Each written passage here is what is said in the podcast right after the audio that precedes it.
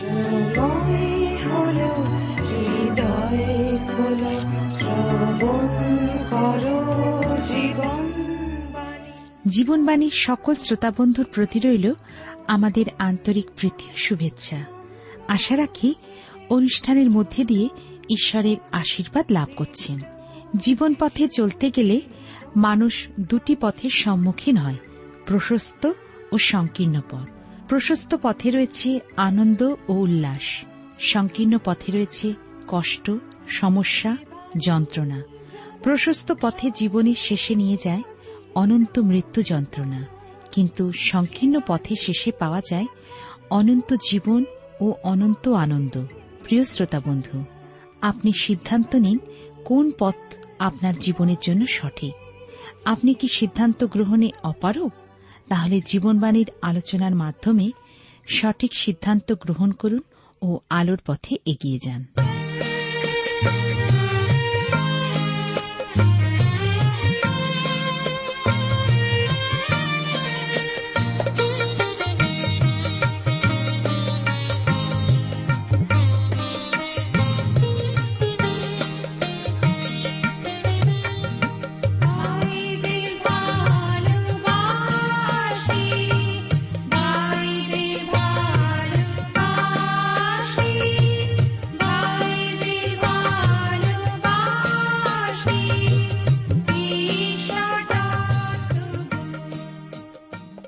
প্রিয় শ্রোতা বন্ধু, প্রভু যীশু খ্রিস্টের মধুর নামে আপনাকে জানাই আমার আন্তরিক প্রীতি, শুভেচ্ছা ও ভালোবাসা এবং আজকের এই অনুষ্ঠানে সাদর অভ্যর্থনা। ঈশ্বরের মহানামে ধন্যবাদ করি যে আপনারা অনেকেই আমাদের সঙ্গে পত্রালাপ করে যোগাযোগ রক্ষা করেছেন এবং যারা আজও আমাদের সঙ্গে পত্রালাপ করেননি, নিশ্চয়ই করে আমাদেরকে পত্র মারফত জানান, এই অনুষ্ঠান সম্পর্কে আপনার মতামত এবং যদি আপনার কোনো প্রশ্ন থাকে, নিশ্চয়ই করে লিখে জানান। আমাদের ঠিকানা আপনি এই অনুষ্ঠান শেষেই জানতে পারবেন। জীবনবাণী অনুষ্ঠানে ধারাবাহিক আলোচনায় বাইবেলের পুরাতন নিয়ম থেকে আমি আলোচনা করছি বর্তমানে। দ্বিতীয় বংশাবলী পুস্তকে আজকের আমি বত্রিশের অধ্যায় একত্রিশ পদ থেকে আলোচনা শুরু করে এই দ্বিতীয় বংশাবলী পুস্তক শেষ করব। আমরা তার আগে ঈশ্বরতে সমর্পিত হয়ে প্রার্থনায় যাই। প্রভু, তোমায় ধন্যবাদ দিই এই সুন্দর সময় সুযোগের জন্য, তোমার বাক্যের জন্য। তোমায় ধন্যবাদ দিই প্রত্যেক শ্রোতা বন্ধু যারা তোমার উপরে নির্ভর করে এগিয়ে চলেছেন। তোমার আত্মা দ্বারা তুমি আমাদের সঙ্গে কথা বলো, তোমার বাক্যের সত্য উপলব্ধি করতে সাহায্য করো। আমাদেরকে নতুনভাবে চলতে, তোমার সত্যে থাকতে অনুগ্রহ দান করো। আমাদের জীবনকে সুন্দর ও পবিত্র করো, আমাদের দেশকে আশীর্বাদ করো, দেশনেতাদেরকে আশীর্বাদ করো। ধন্যবাদ গৌরব মহিমা তোমারই হোক ত্রাণকতা যিশুর নামে প্রার্থনা চাই। আমেন।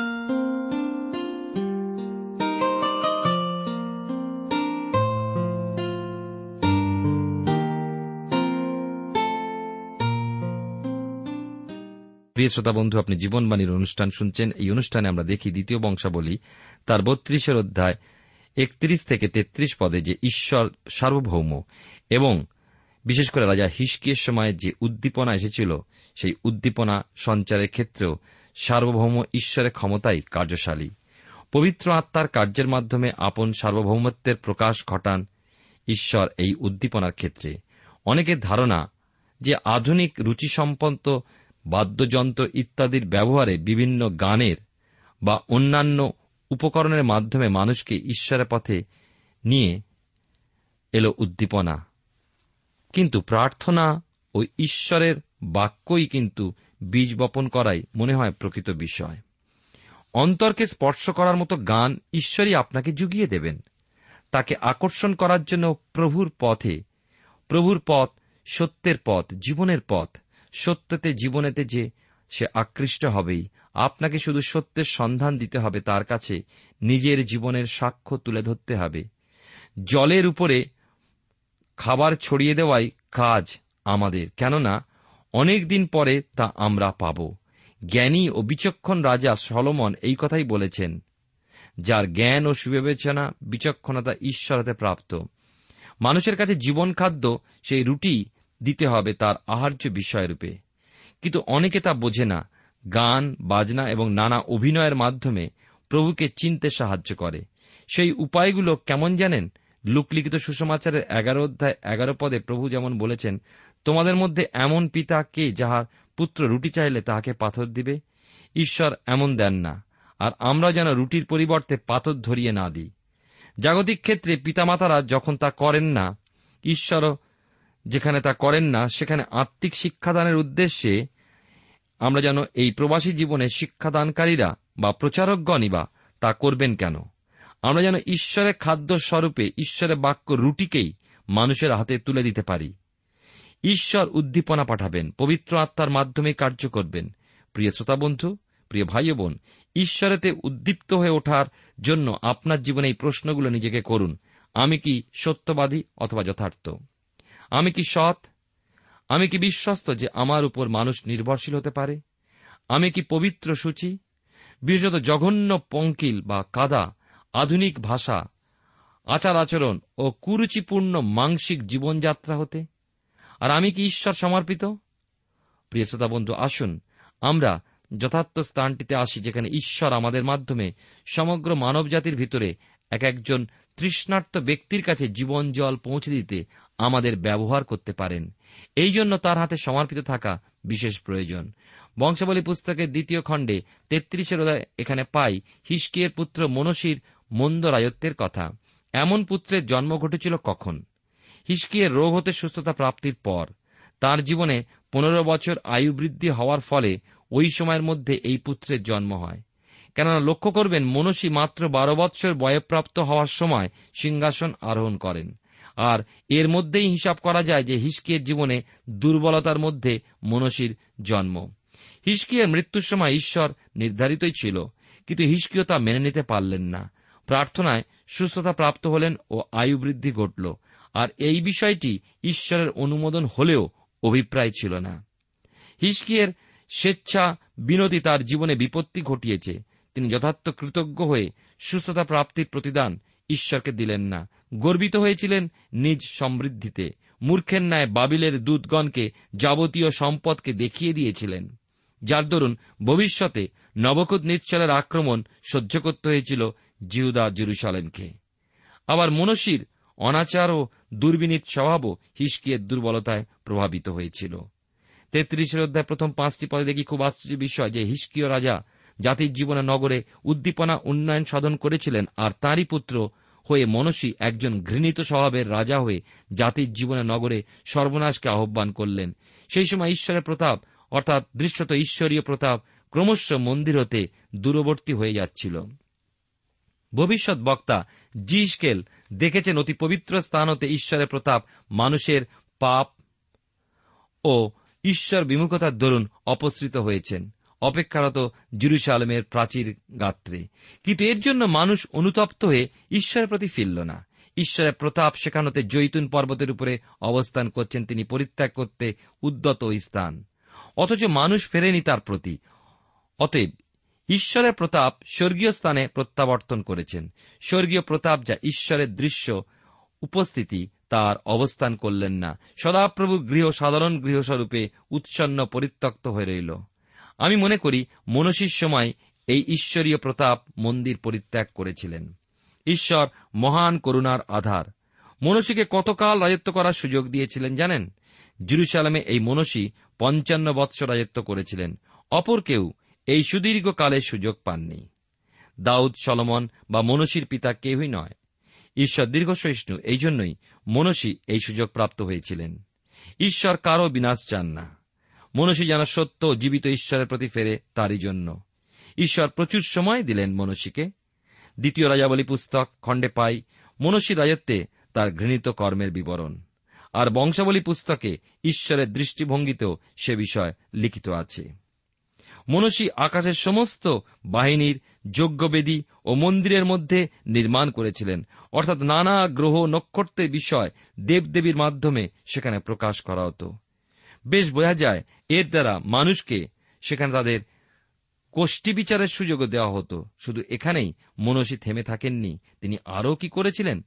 আমরা দেখি পরবর্তী অংশে, দ্বিতীয় বংশাবলী তেত্রিশের অধ্যায় ছয় থেকে দশ পদে। এখানে মনসীর আরও অপকর্মের তালিকা দেখতে পাই। আগুনের মধ্যে দিয়ে নিজ সন্তানদেরকে গমন করানো, জাদু, মায়াবিদ্যায় বিশ্বাস করা, গুণিন ও ভুতুড়িয়াদের দেশে স্থান দেওয়া ইত্যাদি লেখা আছে। আর সদাপ্রভুর দৃষ্টিতে বহুল কদাচরণ করিয়া তাহাকে অসন্তুষ্ট করিলেন। ঈশ্বর দাউদ ও সলমনের কাছে যে স্থানের বিষয়ে বলেছিলেন, আমার মনোনীত এই জিরুসালামে আপন নাম চিরকালের নিমিত্ত স্থাপন করিব, সেই দেশ হইতে ইসরায়েলের চরণ আর সরাইয়া দিব না। তাকে এই মনস্বী রাজত্বকালে কীভাবে অসুচি করা হয়েছিল? ঈশ্বর কিন্তু তার এই প্রতিজ্ঞার পশ্চাতে রেখেছিলেন এক শর্ত। তা হল, কেবল যদি তাহারা আমি যে সকল আজ্ঞা, ব্যবস্থা, বিধি ও শাসন দিয়াছি, তদনুসারে যত্নপূর্বক চলে। এই শর্তটি তারা রক্ষা করল না, কর্ণপাত করল না। ঈশ্বরের কথায় দীর্ঘ সহিষ্ণু ঈশ্বর মানুষের বিনাশ সাধনে ইচ্ছুক নন। তাই কি করেন তিনি? মানুষের যেখানে কঠোর শাসনের প্রয়োজন, সেখানে তার ভারী হাত নেমে আসে।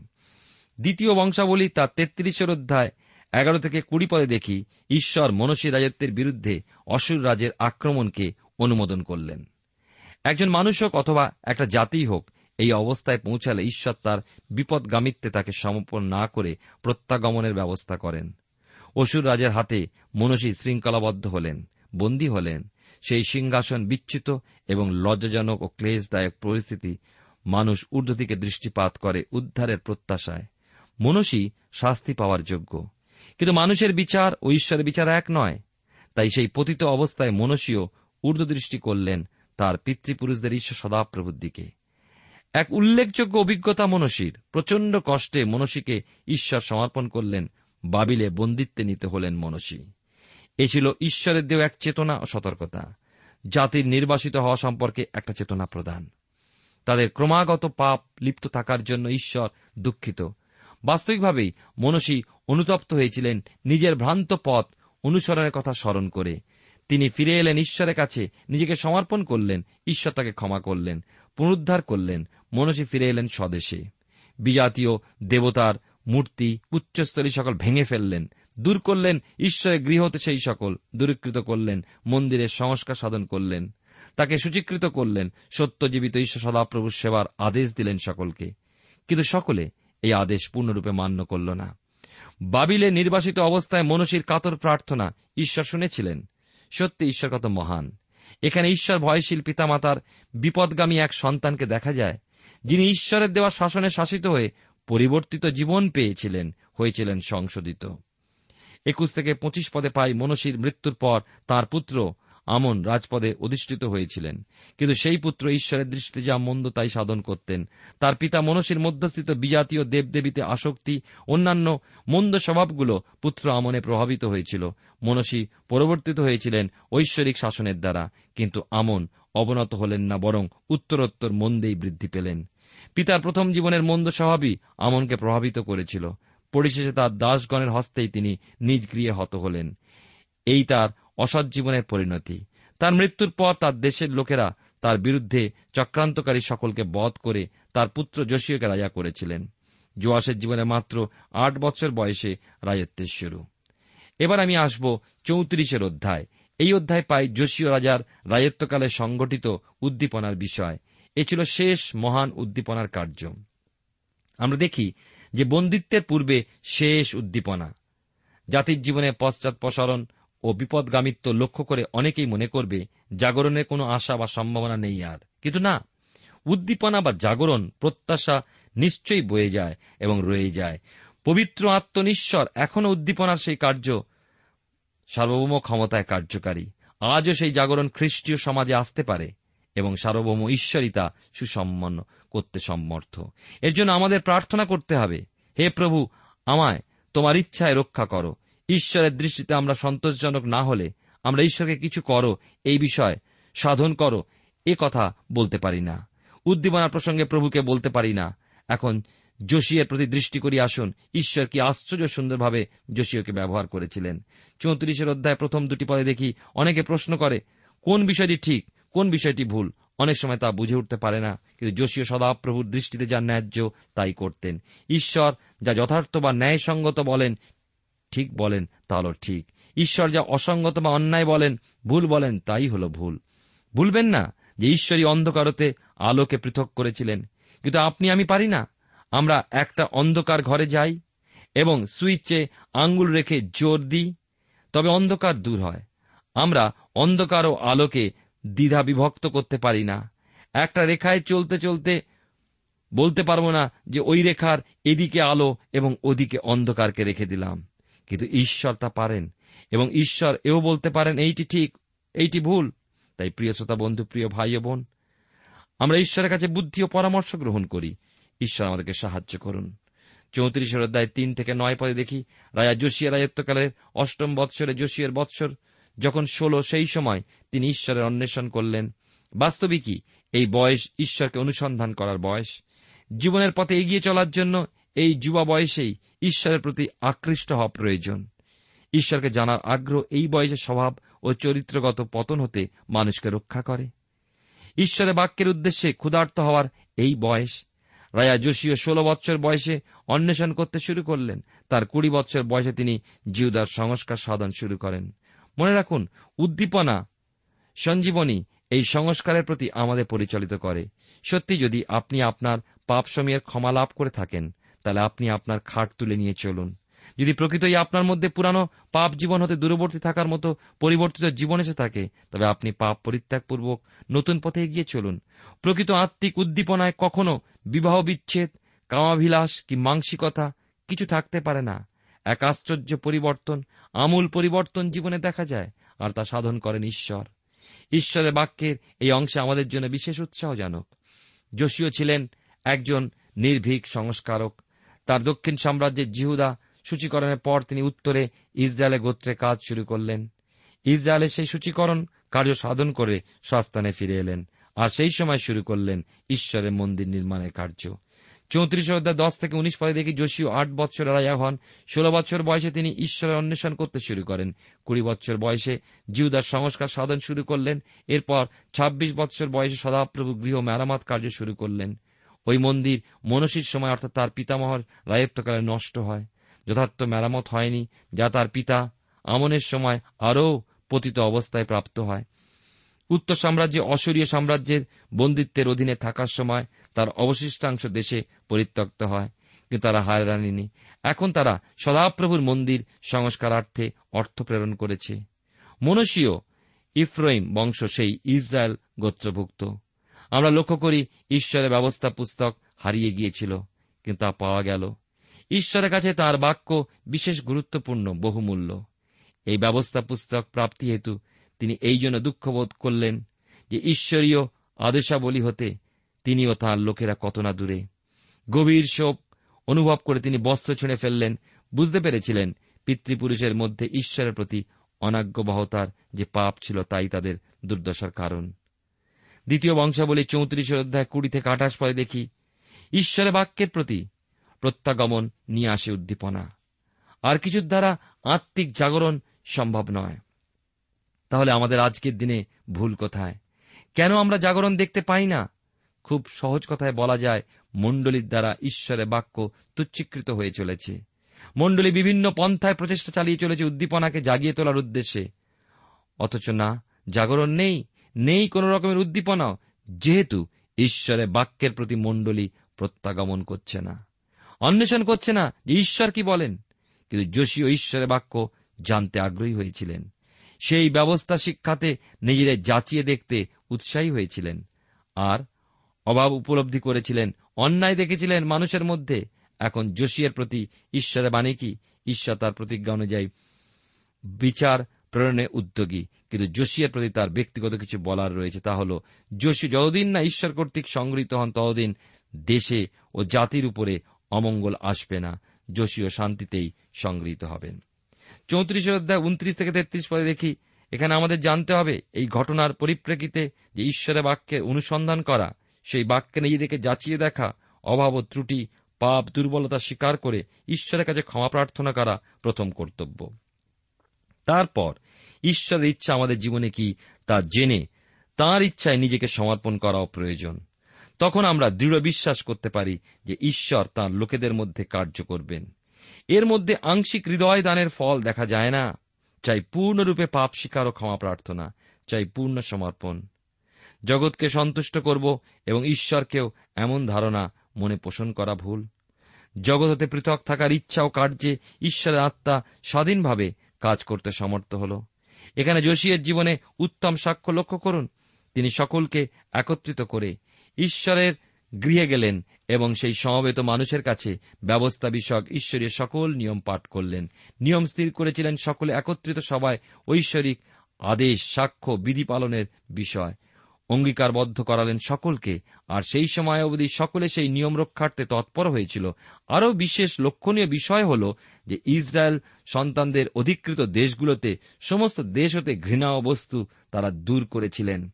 উপস্থিত সমস্ত ইসরায়েলের মধ্যে ঈশ্বরের সেবার নিয়ম প্রচলন করলেন। তার পরিশ্রম ঈশ্বর ব্যর্থ হতে দেননি কেন তিনি যতদিন জীবিত ছিলেন, লোকেরা সদাপ্রভু সেবাতেই রত ছিল।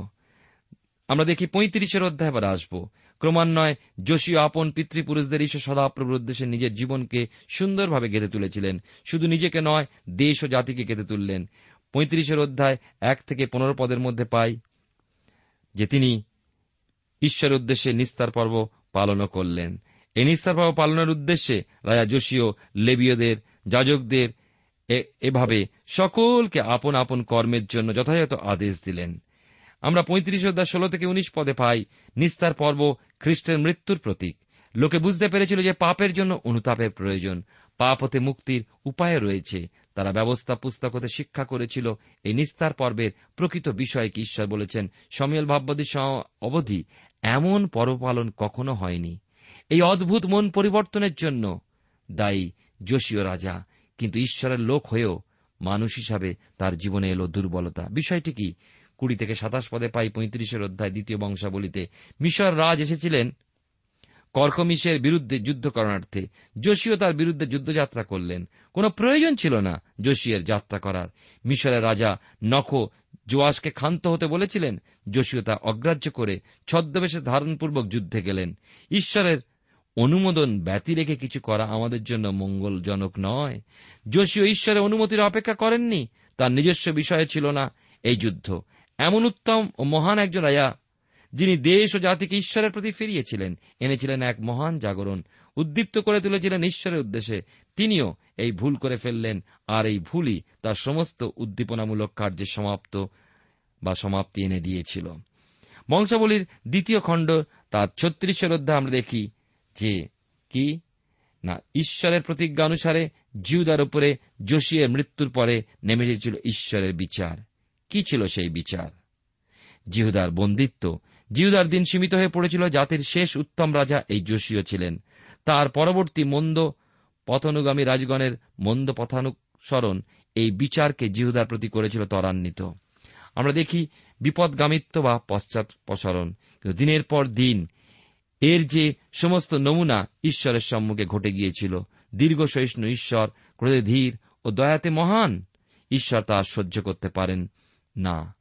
আমরা দেখি ছত্রিশের অধ্যায় এক থেকে চোদ্দ পদে যোশিয়ার মৃত্যুর পর ওই পদে রাজা হয়েছিলেন তার পুত্র জিওয়াহস। কিন্তু মিশর রাজা নখ জিহসকে সিংহাসনচ্যুত করে ভ্রাতা ইলিয়াকিমকে জিওয়াকিম নাম দিয়ে রাজপদে রাখলেন এবং জিহসকে গ্রেপ্তার করে নিয়ে গিয়েছিলেন।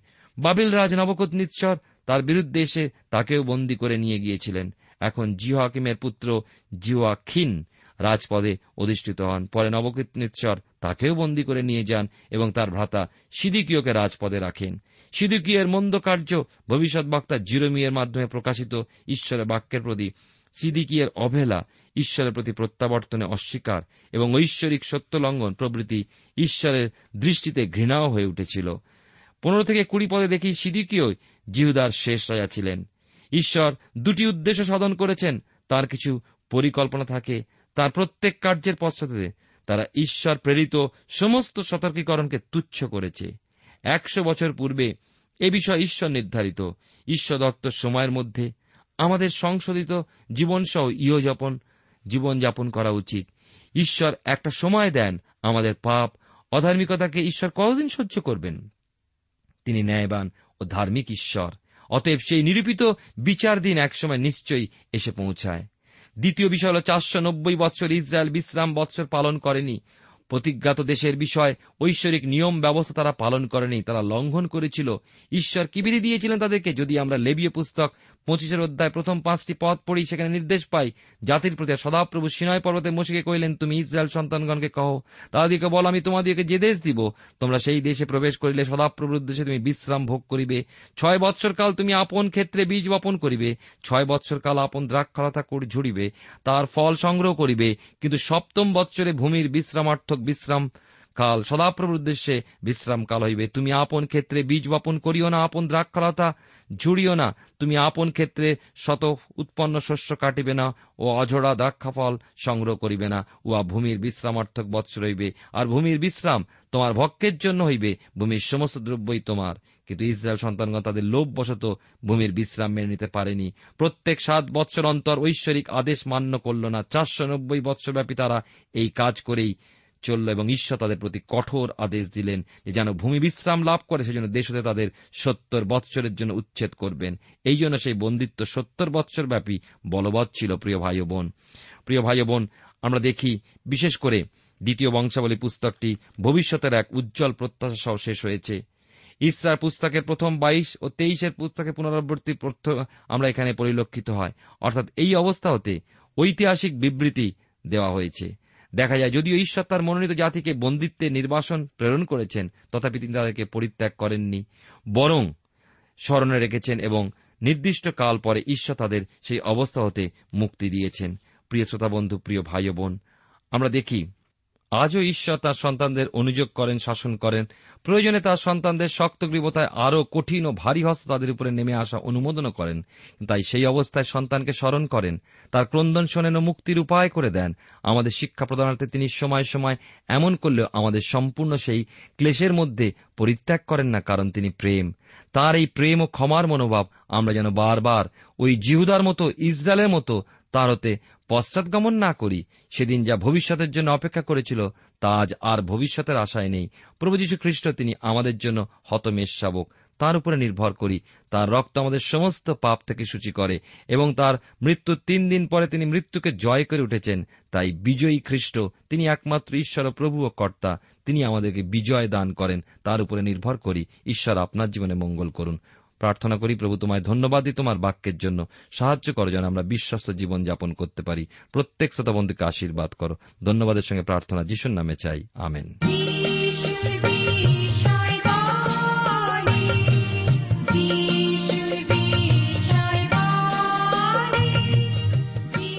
প্রিয় শ্রোতা বন্ধু এতক্ষণ শুনলেন বাইবেল থেকে জীবনবাণীর আজকের আলোচনা। আমাদের অনুষ্ঠান কেমন লাগল? যদি এই বিষয়ে আপনি আরও কিছু জানতে চান এবং আপনার যদি বাইবেল না থাকে, তাহলে বাইবেল ছাড়া এই অনুষ্ঠান আপনি কেমনভাবে বুঝতে পারছেন? আমাদের ঠিকানায় শীঘ্রই লিখে জানান। আমরা খুব খুশি হব যদি আপনি চিঠির সাহায্যে বা ফোনে এস এম এস এ অথবা ইমেলের সাহায্যে আমাদের সাথে যোগাযোগ করেন। আমাদের ঠিকানা হল Jibanbani, T WR India, post box number এক ছয় নয় দুই পাঁচ, কলকাতা, সাত লক্ষ চৌত্রিশ। আবার বলছি, Jibanbani T WR India, post box number এক ছয় নয় দুই পাঁচ, কলকাতা, সাত শূন্য শূন্য শূন্য তিন চার। আমাদের ইমেলের ঠিকানা হল Bengali TTV at radio eight eight two dot com আবার বলছি, Bengali TTV at radio eight eight two dot com আমাদের phone number two four three eight double zero four five two four three eight double zero four five এবং আমাদের mobile নাম্বারটা লিখে নিন nine four double three four nine seven two three five আবার বলছি nine four double three four nine seven two three five আজকের সময় এখানেই শেষ। বিদায় নিচ্ছি। নমস্কার।